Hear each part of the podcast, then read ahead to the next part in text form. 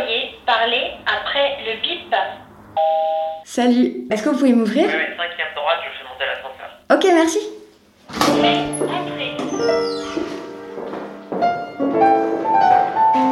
Guillaume, 29 ans, vient de commencer sa thèse après un master de mathématiques de l'université Paris-Saclay. Bonjour Guillaume. Enchanté. De même. bonjour, il faut dire bonjour. Au Et je dis bonjour au micro alors. Je le rejoins chez ses parents, là où se trouve son précieux piano. Je veux bien un thé, ouais. Merci. Donc, je m'appelle Guillaume, j'ai presque 29 ans. Je suis en première année de thèse de maths.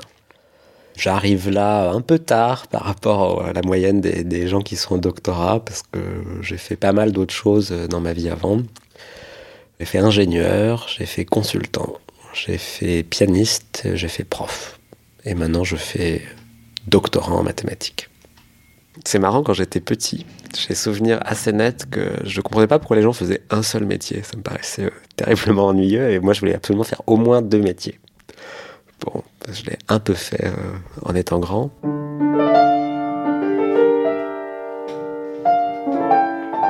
Moi j'ai fait du piano euh, comme on fait des activités extrascolaires, du sport, tout ça. Euh, il se trouve que j'ai eu une prof euh, fantastique et que ça a très bien marché. Et donc j'ai fait, euh, ça en parallèle jusqu'en terminale. Donc le piano au conservatoire et ben, les cours. Et arrivé en terminale, en fait, moi je, voulais faire des maths et je voulais faire du piano. Au piano, j'étais un peu bloqué. Et j'ai choisi, et c'était pas si difficile, j'ai choisi de faire les maths. Euh, les maths. Pourquoi tu dis que t'étais bloqué Bah artistiquement en fait. J'avançais plus. J'étais sur des difficultés depuis un an, deux ans que j'arrivais pas à dépasser. Puis il y a un moment où on a besoin d'air en fait. C'est-à-dire que euh, bosser son piano tout le temps c'est bien. Mais en fait il faut de l'air. Et ça c'est devenu très clair en prépa. C'est-à-dire que j'ai pas joué du tout. Et c'était pas, euh, comment dire, un- une perte non plus parce que dans ma tête c'était entre parenthèses. C'était deux ans, entre parenthèses, je touche pas mon piano puis je reprendrai après.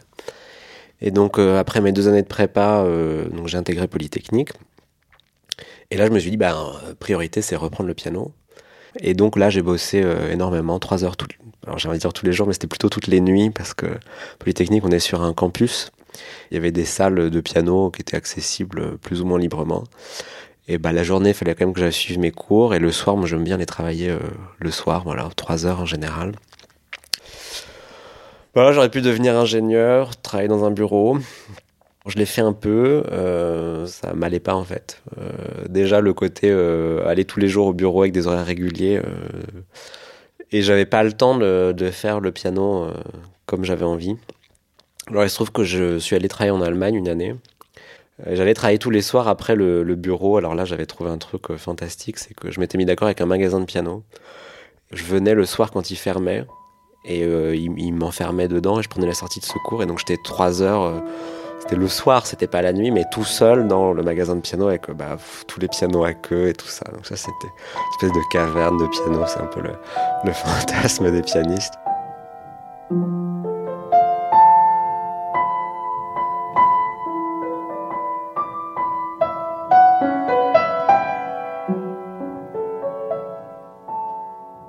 Et, puis j'ai trouvé une, une prof, mais complètement par hasard, qui est vraiment, euh, enfin, mon dieu en musique, quoi. Je sais pas s'il faut dire ma déesse ou mon maître. Une personne qui, qui a une, qui avait une hauteur et une intelligence euh, de, de vue que, que, bah, que j'ai jamais vraiment retrouvée. Et qui avait ce talent incroyable de, de comprendre mieux que moi ce que j'essayais de faire.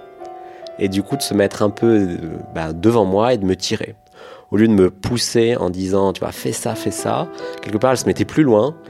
Et l'air de rien, en fait, elle m'a amené à ben, un niveau que je soupçonnais pas. Après, pour des raisons variées, il se trouve que je dois rentrer en France. Donc j'ai passé l'agrégation de maths en candidat libre pendant que je faisais du piano. Et ça m'a, ça m'a plu, en fait, de refaire des maths. Donc j'ai eu l'agrégation. Et en fait, j'ai eu envie de voir des maths un peu d'aujourd'hui. Parce que euh, en maths fondamentales, on fait que des choses justes depuis l'Antiquité. Et donc on entasse vraiment les connaissances euh, les unes au-dessus des autres. Et donc, ce qui fait que en prépa, disons qu'on est, euh, on fait des maths du 19e siècle. Et la grecque, on va aller, disons, jusqu'à 1910-1920. Parce qu'après, c'est trop de maths et c'est trop difficile.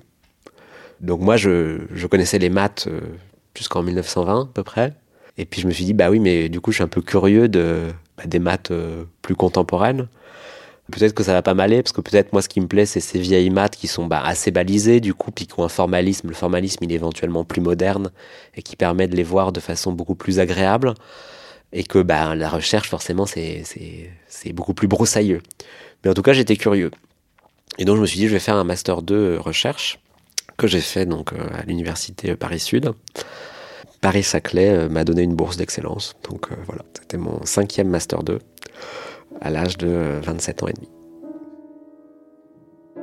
Bon, peut-être qu'à un moment j'arrêterai d'avoir le statut d'étudiant, mais je pense que je continuerai à lire, je continuerai à me dire tiens, j'ai envie d'apprendre une nouvelle langue étrangère, j'ai envie de je sais pas quoi, enfin la curiosité elle reste.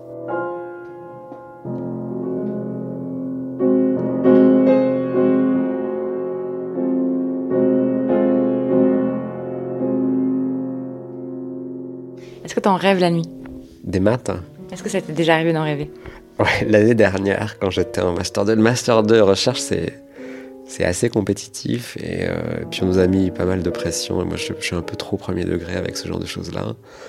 Et il y a le cours de géométrie algébrique, qui est un cours très très difficile et dans lequel il y a un objet qui s'appelle le spectre. Et alors ce qui est très drôle, c'est que je rêvais, faut que je cauchemardais, je sais pas, des spectres. Donc je me faisais hanter par les spectres. Il ressemble à quoi? Il ressemble à des spectres mathématiques c'était- Non, non, non, il y avait pas, ils n'étaient pas déguisés en fantômes, mais je me souviens de me réveiller et d'avoir euh, su que j'avais dans mon rêve ou dans mes pensées euh, pré-réveil, il y avait eu spectre. Quoi.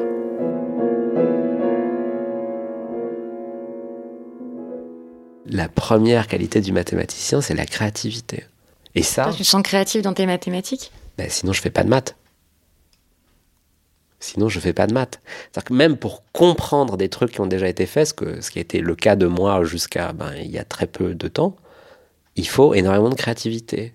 Parce qu'il faut réinventer les trucs. Alors certes ça a déjà été fait, mais c'est en le faisant soi qu'on voit.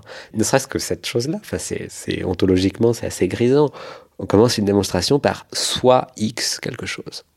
Paf, soit Fiat Lux. Enfin, c'est assez génial, non? C'est-à-dire? Ben, je décide pour démontrer, je, hop, je fais apparaître un X qui vérifie certaines propriétés, et puis ensuite je déroule ma démonstration, mais j'ai ce geste-là initial, soit X. Enfin, c'est quand même. euh, non? Tu n'es pas sensible Si, si. non, mais je, ce que je veux dire, c'est que ça, c'est peut-être pas la dimension la plus créative, mais que ne serait-ce dans ce geste-là, de la démonstration, il y a déjà un geste qui, à mon avis, n'est pas anodin. Et qu'ensuite, ben, dans les maths, il faut bidouiller, il faut, il faut manipuler, il faut voir, il faut sentir. Et puis, il y a des moments où il faut, euh, ouais, il faut créer. Et c'est peut-être, c'est peut-être pour ça que je rapproche ça de, de la musique, euh, disons en tout cas de la partie euh, interprétation de la musique classique. C'est-à-dire que les gens de l'extérieur ont l'impression que, bah voilà, tout est figé. bah, la musique classique, finalement, on n'a pas de créativité parce que tout est écrit. Et il n'y a rien de plus faux. Rien n'est écrit. C'est-à-dire que, que si on donne ça à manger à, j'en sais rien, un, synthé ou un truc, bah, on l'écoute et on comprend rien. On comprend rien, puis c'est moche.